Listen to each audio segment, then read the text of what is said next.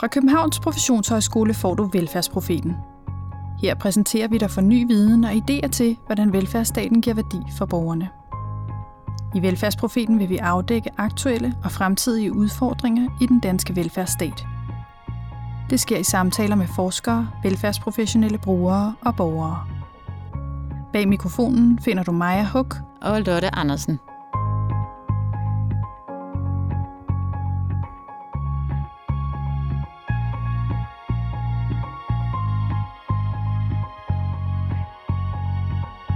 Der er ca. 20 procent af en årgang, som syv år efter 9. klasse hverken har opnået studie- eller erhvervskompetence.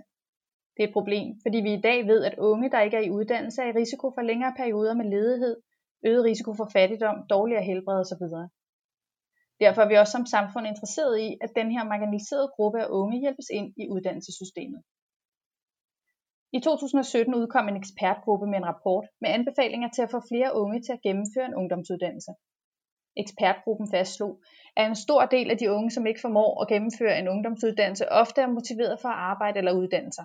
Så det er altså ikke som udgangspunkt manglende motivation, der afholder de unge fra at gennemføre en ungdomsuddannelse. Men mange af de unge påbegynder adskillige uddannelser uden at afslutte med et afgangsbevis. Det store spørgsmål er altså, hvordan fastholder vi de udsatte unge, når de påbegynder en ungdomsuddannelse? Det er temaet for den her podcastudsendelse. Til at belyse dagens emne skal vi blandt andet tale med Ine Voldsberg, som er direktør for FGU Syd og Midtfyn, og Rasmus Kær, som er uddannelsesleder på Københavns Professionshøjskole. Men først har vi besøg af forfatter og maskinmester Ahmad Mahmoud.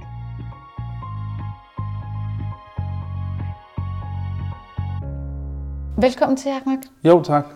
Ahmed, du har jo i mange år beskæftiget dig med øh, marginaliserede samfundsgrupper, og særligt øh, marginaliserede grupper med en anden etnisk baggrund, hvor du ja. både har en faglig og en øh, personlig erfaring. Og i din bog Sort Land og også andre steder, så har du beskrevet, hvordan dine, du og dine søskende har haft det vanskeligt ved at gennemføre en ungdomsuddannelse, og du var også selv mange veje omkring, før du fandt dig til rette i en uddannelse. Vil du ikke prøve at sige noget om, hvorfor er det så vanskeligt for marginaliserede grupper at gennemføre en uddannelse? Altså det, der, der gjorde det svært for mig, øh, det var i virkeligheden den manglende opbakning hjemmefra.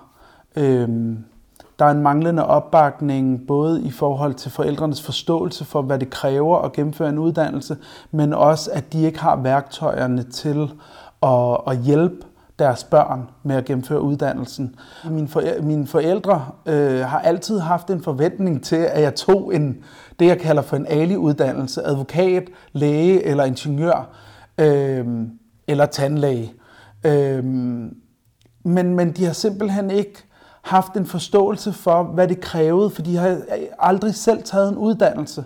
Så det der med, at det rent faktisk kræver tid og ressourcer, af det enkelte individ, barnet, øh, og fokusere, og, og i virkeligheden også, hvad de kunne gøre for at hjælpe mig på vej.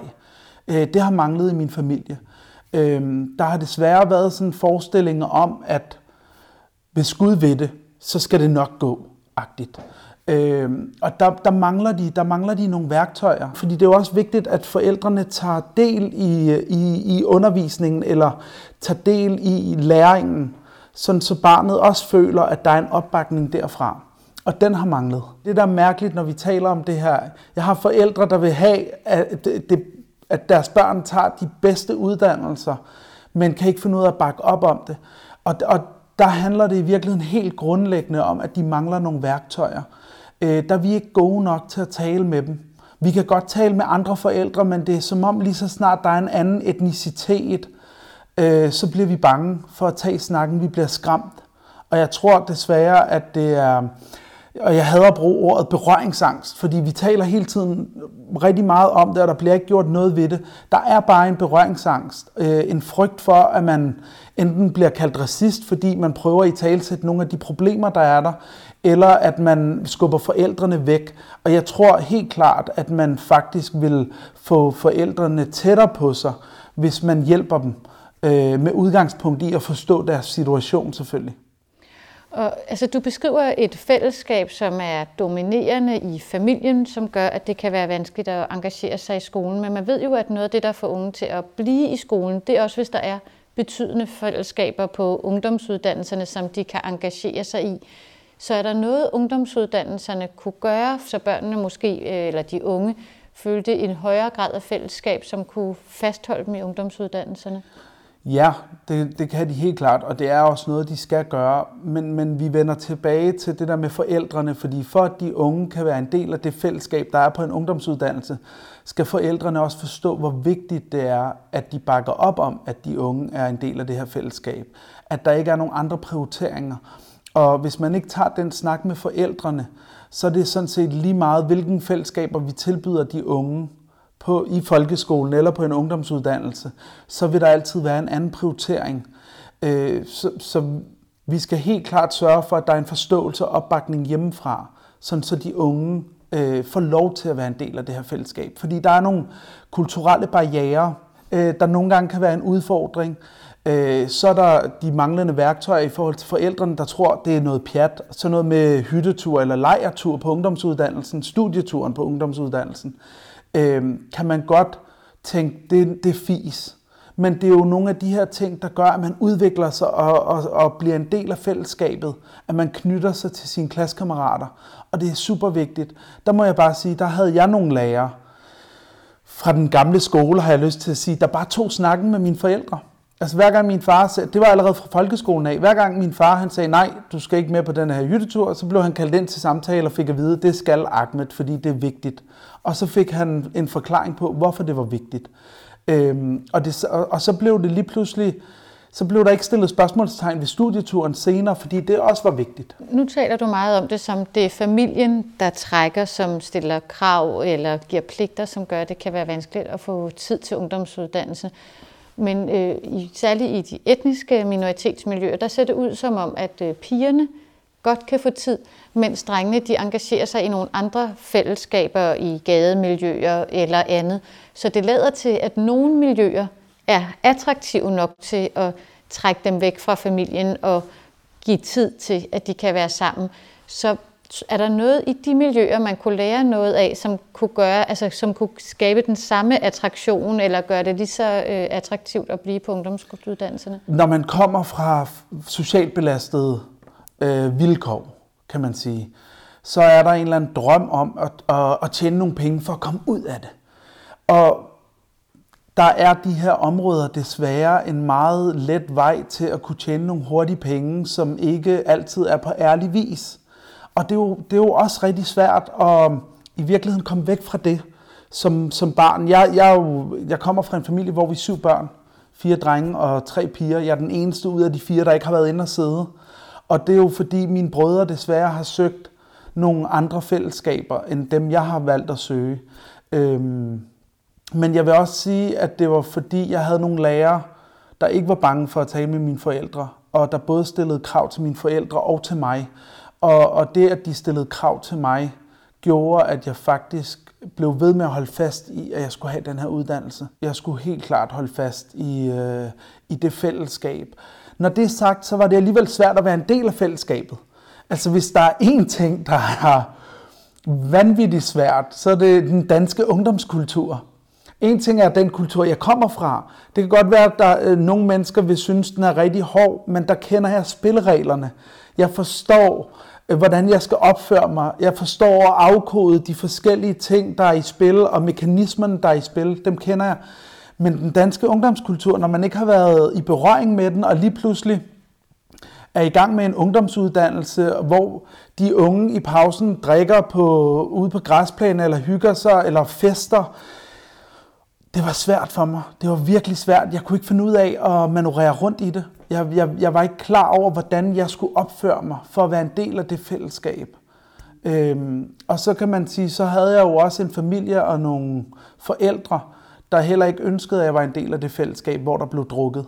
Og det er jo der, hvor rigtig mange danske unge øhm, bliver kammerater og bliver venner og bliver en del af det fællesskab der. Så der er ligesom to ting i det. Der er både de uskrevne regler, man skal finde rundt i, og så er der de måske knap så uskrevne regler, som handler om, et, øh, at det er relativt tydeligt, at fællesskabet sker omkring en alkoholkultur, som hvis man kommer fra en kultur, hvor det ikke er okay at drikke, så kan det være vældig vanskeligt at få del i nogle fællesskaber. Ja, helt klart. Øhm, og så er, der jo, så er der jo egentlig også det aller sidste, det der med at gå på en uddannelse, hvor du skal bruge intranet, eller hvor man skal, mit første elevrådsmøde for eksempel, det der med at sidde og forholde sig til en dagsorden og skrive referat, var sådan, hvad fanden snakker de her mennesker om? Øhm, det er jo sådan nogle, hvad kan man sige, værktøjer, jeg ikke har haft med mig øh, hjemmefra, og jeg har heller ikke kunne få hjælp derhjemme til dem. Det samme gælder med lektierne. Der har ikke været nogen hjælp derhjemme. Øhm, og, og den hjælp, der har været, har jeg været bange for at benytte mig af, fordi det er sådan... Jeg kommer jo fra en familie, hvor at hvis jeg begik fejl, så blev jeg slået. Øhm, så det var, det var jo... Så vil jeg hellere prøve at klare mig selv i virkeligheden, end at spørge. Og så kan man... Så den, det næste er jo også i virkeligheden, at i, det, i hele det område, jeg voksede op med, øh, i, der har det jo ikke kun været mine forældre, der har, der har tilhørt en lavere social klasse. Det har jo været, også været naboen, overboen, underboen, øh, onklerne. Når man så taler om, hvad man så har lyst til at, at blive, når man er gammel nok til at skulle vælge sin uddannelse eller skal videre, så havde jeg ingen idé. Jeg vidste simpelthen ikke, hvad jeg havde lyst til. Jeg havde ikke, jeg havde ikke fået lov til at opleve, hvad verden havde at tilbyde øh, nok til, at jeg kunne tage en beslutning. Og det var derfor, jeg var forbi tre forskellige uddannelser, inden jeg fandt øh, min rette plads. Så det lyder som om, der er rigtig mange ting i spil. Der er både opbakning hjemmefra, der er fællesskaberne på ungdomsuddannelserne, men der er også en forestillingsverden, både fra forældrene, men også fra de unge, om hvad en uddannelse er, og hvad det kræver at være på en uddannelse. Og nu har du talt om, øh, at den indsats, der var i folkeskolen, har haft en stor betydning, og den indsats, som lærerne har gjort i forhold til at tale med dine forældre. Men på ungdomsuddannelser, der er der jo ofte et meget øh, svagere samarbejde mellem skole og forældre. Der er det jo meget mere direkte mellem skole og den unge. Er der overhovedet noget, skolerne kan gøre der, når børnene er kommet lidt skævt fra start, og der måske ikke er samme mulighed for samarbejde med forældrene? Er der noget, man kan gøre i den direkte kontakt til de unge? Tag en snak med de unge. Præsenter dem for de muligheder, der er. Udfordre de unge. Øhm, altså, da jeg sluttede gymnasiet, der valgte jeg at blive eksportingeniør. Det var den første uddannelse. Og den tog jeg, fordi jeg med mit gennemsnit og de fag, jeg havde valgt, kunne starte på andet semester. Og der tænkte jeg helt ærligt, så, jeg skulle, altså, så, det, så må det være let nok at kunne gennemføre den her uddannelse. Det var derfor, det, det havde intet med interesse at gøre. Startede på den her videregående uddannelse og døde fuldstændig. Min lyst til at gå der forsvandt, fordi at jeg vidste, det, jeg, jeg var det forkerte sted. Øhm, så valgte jeg elektroingeniør, fordi det var det, min far havde lyst til, at jeg skulle blive. Så der havde jeg jo heller ikke selv lyst til at, og jeg havde hverken lysten eller interessen for, for faget. Øhm, og det var faktisk først, da jeg droppede ud af den uddannelse og var ved at blive elektriker, at jeg havde en veninde, der foreslog maskinmester. Og jeg havde aldrig hørt om maskinmesteruddannelsen. Så det er også vigtigt i virkeligheden at, at kunne præsentere de unge for alle de muligheder, der er derude, fordi de kan ikke selv afsøge markedet eller uddannelsesmulighederne. Og, og, og en kæmpe motivationsfaktor for de unge er jo at finde ud af, hvad de har lyst til. Og rigtig mange af de her unge, hvis du spørger dem, hvad kunne du tænke dig, når du, når du bliver voksen? Hvad vil du gerne arbejde med? Så kan de ikke svare på det. Og det er jo simpelthen, fordi de ikke bliver, de ikke reflekterer over det, men de bliver heller aldrig spurgt til, hvad de selv har lyst til. Så hvis du skulle give et godt råd til en leder eller en direktør af en FGU eller en gymnasie eller nogle lærere, som gerne vil gøre noget for at skabe nogle mere inkluderende fællesskaber. Hvad vil være dit bedste råd?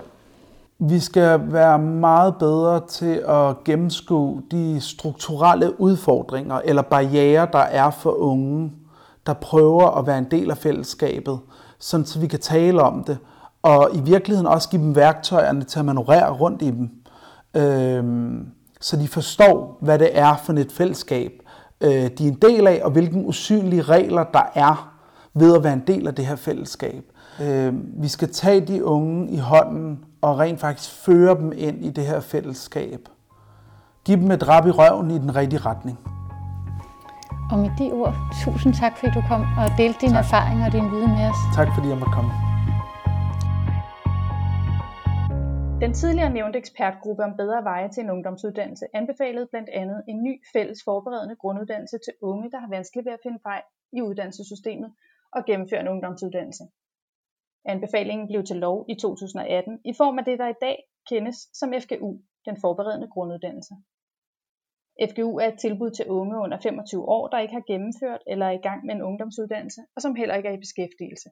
Men selvom FGU er et tilbud tilrettelagt særligt til den uddannelsesudsatte gruppe af unge, er det fortsat vanskeligt at fastholde de unge i uddannelsessystemet. Hvad skyldes det frafald? Og kan vi lære noget af andre fællesskaber, de unge indgår i? Til at besvare det spørgsmål har vi inviteret Ene Wolfsberg, som er direktør for FGU Syd- og Midtfyn, samt uddannelsesleder Rasmus Kær fra Københavns Professionshøjskole. Velkommen til. Ja, velkommen til. Ene, hvad tænker du egentlig umiddelbart er den væsentligste årsag til, at det er så vanskeligt at fastholde op mod en femtedel af en årgang til at gennemføre en ungdomsuddannelse? Det vi oplever på FGU, det er, at, øh, at mange af de unge, som vi samarbejder med om uddannelse, ikke kan se meningen med det. Øhm, de forbinder ikke det med at gå i skole med den, den verden, de er en del af, og det, og det liv, de lever. De har gået i, i skole i rigtig mange år, hvor de har mødt en masse fag, men, men fagene har ikke haft en, en direkte anvendelse for dem. Og, og det er derfor, at, at når det ikke giver mening, samtidig med at man måske som ung i dag ikke har en så stor elastik for at være vedholdende og udholdende, så er det nemt at, at frafalde, fordi vi som skoler har tilbudt dem en, en træningsbane, som har været mere traditionel og mindre sådan øh, på deres præmis for at lære. Det tror jeg, du har meget ret i. Øh, der, der kører sådan et øh, projekt på Aarhus Universitet, et forskningsprojekt, som øh, som undersøger processerne for, hvorfor det er, at unge falder fra, øh, fra ungdomsuddannelser. Og noget af det, de peger på, det er sådan noget som, at øh, de unge de i virkeligheden taber øh, sigtet med uddannelsen. De taber mål og motivation. Det kan også handle om både de interne relationer på uddannelserne, og også de eksterne relationer. Og så kan det handle om, øh, om undervisningsformer også. Øh, og jeg tror, at noget af det her peger meget øh, hen af et spørgsmål, der handler om, hvor, øh, hvor dygtige vi i uddannelsesverdenen er til at øh, tilbyde veje til anerkendelse af eleverne. Og her, her taler jeg ikke om sådan noget med, at øh, de skal have at vide, at de er søde og gode. Det handler i virkeligheden om sådan nogle grundlæggende sfære, hvor igennem vi søger vores anerkendelse. Altså at vi har nogle stærke relationer, øh, både til øh, medelever, men også til vores bagland, så der, så der er noget, vi kan falde tilbage på. Fordi det at gennemføre en uddannelse kræver, at man tager chancer. Det kræver et mod. Øh, og hvis ikke vi, øh, vi har baglandet i orden, har vi ikke selvtilliden til at øh, give os i kast med det her. Noget andet kan handle om en klar struktur i uddannelsen, nogle øh, tydelige mål, med det, man laver, og at man ved, hvad der forventes. Det er også det, som øh, blandt andet øh, socialfilosofen Axel Honneth har kaldt øh, sådan den retslige anerkendelsesfære. Altså at eleverne skal vide, uge for uge, dag for dag, hvad er det for nogle opgaver, jeg skal lave i dag, og hvilke mål er der forbundet med dem. Hvis man skal lønnes for sit arbejde, så skal man også være sikker på, at man rent faktisk får sin løn. Derfor kan det være et problem, som for eksempel det galt for nogle FGU'er, at de ikke kunne øh, have registreringssystemet i orden, så de kunne betale øh, løn efter fortjeneste. Og så handler det jo i sidste ende også om, at vi er i stand til at opbygge et, øh, et tilhørsforhold til uddannelsesstedet. Altså, så en ting er, at man har fået en opgave, der er noget, man skal være med i, men bliver man også reelt regnet for en del af holdet? Følger lærerne op på aftaler? Følger de andre elever op på aftaler? Altså gør det en forskel, om man er der eller ej?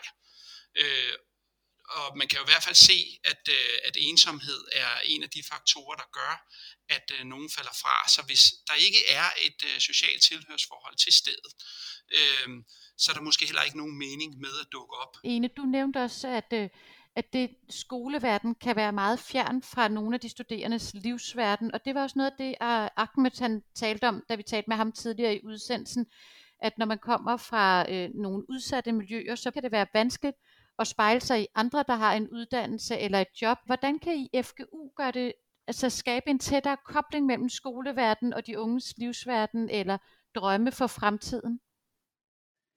Vi, altså, vi har jo en, en stærk forpligtelse til at være en, en, en anderledes skole for vores unge, fordi de på deres modvægt, er der nogle af dem, der kommer med så mange dårlige skoleoplevelser, at vi ret hurtigt i, i mødet med dem skal præsentere dem for en anden form øh, for skole, øh, og hvor, hvor det, de lærer, bliver ret hurtigt og synligt. Og øh, det, som vi også skal gøre, det er, at vi bliver nødt til at arbejde med elevernes autonomi. Der er masser af mennesker, der har prøvet at lave om på dem i håbet om, at de blev til en anden slags unge. Men vi bliver nødt til at arbejde med deres oplevelse af autonomi. De er dem, de er. Og i dem, de er, kan vi skabe nogle tilhørsforhold i nogle, i nogle læringsfællesskaber, hvor den undervisning, vi tilbyder dem, giver mening, og den mening fører til, at de opgaver, de skal lave, kan de mestre. Øh, de skal have nogle, nogle hurtige succeser, fordi det er dem, de øh, vokser og får mod på og motivation for at, at lære mere. Og der tror jeg, at vi møder mange unge, der har gået i skole i overvis, og når du spørger dem, øh, de kan sige, hvad de har lavet, men de kan ikke sige, hvad de har lært. Og hvis de endelig har lært noget, så aner de ikke, hvad de skal bruge det til, fordi som du selv siger, vi forbinder os ikke med den verden, der ligger uden for skolen. Så vi skal arbejde med spejlinger af verden ind i skolen.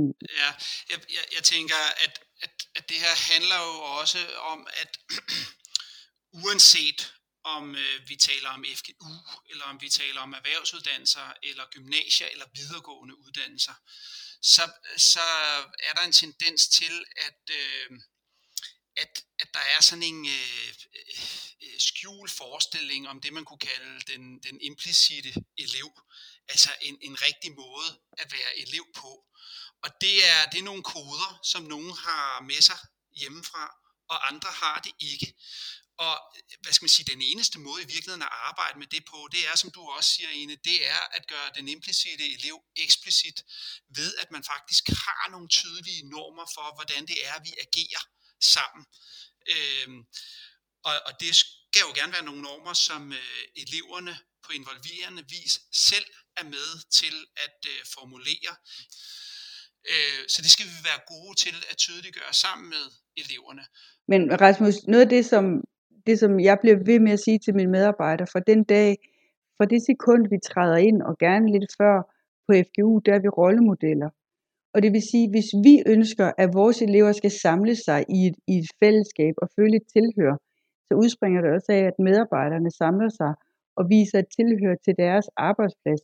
Hvis man bare kommer, smider bilen, leverer undervisning, og så øh, ud over perlestenene igen, når man er færdig, det ser de jo. Hvis vi laver fredagscafé, hvor vi siger til eleverne, der kan I jo gå hen, hvis I har lyst her fra klokken to, men jeg skal jo hjem, så får vi dem ikke derhen. Men hvis vi går med derhen, vi er jo rollemodeller for hinanden, og vi står jo i lære, så ser de, hvordan vi griner sammen og taler sammen og øh, har et, et, et, en præmis at være sammen på. Så, så vi bliver nødt til at gå ind og være anvisende for, for gode samværsformer. Vi, vi spiser jo med vores elever på, på FGU Syd- og Midtfyn. Vi har masser af elever, som jo ikke har tradition for at sidde og spise et måltid sammen med deres mor og far omkring middagsbordet. Man spiser hver for sig, man spiser til en serie inde på sit værelse, så man er slet ikke vant til at, at, at, at konversere, mens man spiser. spiser. Og blev kigget i øjnene hen over morgenbordet og sagt, hvor er, det, hvor er det bare dejligt at se dig. Det kan for nogen være en ny førstegangsoplevelse, som simpelthen fylder dem og gør dem så øh, varme, at de tænker, her er rart at være, og jeg føler mig betydningsfuld. Men, og der er det, vi skal gå for os, for det sker ikke af sig selv. Og, og at man er lærer per definition er ikke det samme som, at man går ud i de her særlige felter af relationsarbejde. Men jeg siger, vi skal have eleverne på scene, de skal mærke, at de er betydningsfulde, og de skal vide, at uden dem, der var vi her ikke. Så vi er vært for deres fremtid, som vi siger nede på mig. Tidligere i udsendelsen, der talte vi jo også med forfatter, maskinmester og debattør Ahmad Mahmoud, og han er jo særligt optaget af gruppen af udsatte med anden etnisk baggrund. Han nævnte, at en væsentlig øh, barriere også kan være forældrenes manglende kendskab til det danske uddannelsessystem, og, og også deres kompetencer til at hjælpe og vejlede øh, de unge mennesker. Men, men i Danmark er der jo tradition for, at det tætte samarbejde mellem skoler og hjem udfases, når de unge starter på en uddan- ud, øh, ungdomsuddannelse. Udover det her med, at de ansatte kan agere som rollemodeller, der er så også noget, man kan gøre i FGU-regi for at inddrage forældrene i de unges uddannelsesforløb for at bygge en bro til deres hjemmeliv. Ja, og vi har en kæmpe opgave foran os her, som vi ikke øh, på nogen måde er i mål med. Og den har sådan to ben at gå på. Det ene er, at vi bliver nødt til at vende os imod vores grundskoler og sige, I bliver nødt til at hjælpe os. Øh, fordi når eleverne kommer til os, så er der altså et vindue, der er lukket. Fordi der er også den der autonomi, at når du er 18 år, det kan godt være, at du er hjemmeboende, men du har faktisk brug for, at vi ikke ringer til mor og far og inviterer dem op på skolen. Og det skal vi simpelthen også respektere. Øhm, så det er, jo, det er jo grundskolen, vinduet står åbent for at få forældrene ind og få oversat det danske skolesystem. Det andet er, at vi skal have fundet nogle modeller for at få øh, vores udsatte unges øh, med alle øh, etniske, hvad hedder sådan noget, herkomster til at komme på skolen, og, og det gør vi kun ved at lave vores skoler åbne. Fordi hvis man kommer her på traditionel vis, hvor man kommer til et møde, hvor vi sidder på hver side af bordet, så sidder vi i nogle positioner, som, som ikke indlejer eller ikke fordrer øh, et samarbejde. Så vi skal have åbne skoler, hvor man kommer og ser en skole i drift, kommer ud på vores værksteder, kommer op i køkkenet og laver mad, øh, kommer her og ser, når vi har noget at, at vise frem. Så det bliver et sted, hvor man kan komme, uden man har hele sin egen skole øh, skræk med sig, og man har nok følelsen af, at her slår jeg heller ikke til som forældre. Øhm, så, og der, det, det skal vi simpelthen have fundet ud af, lukket vores skoler op, så, så de bliver et sted, hvor man kan komme og se sit barn og blive mega stolt, og derved blive nysgerrig på, hvad er det, I er gang i, og hvad fører det til? Øhm, Altså, jeg tror også, det er vigtigt så at være opmærksom på, altså, der vil, der vil jo være en, i forhold til det her med, hvor meget man skal forældre inddrage, øh, eller ej, vil der jo altid være en øh, sådan en spændingsfyldt balance, der handler om, at man på den ene side, side arbejder med at øh, skabe nogle øh, selvbestemmende mennesker, og i det her tilfælde nogen, der faktisk allerede øh, ofte er myndige. Ikke? øh, som, som skal blive i stand til at varetage deres eget liv.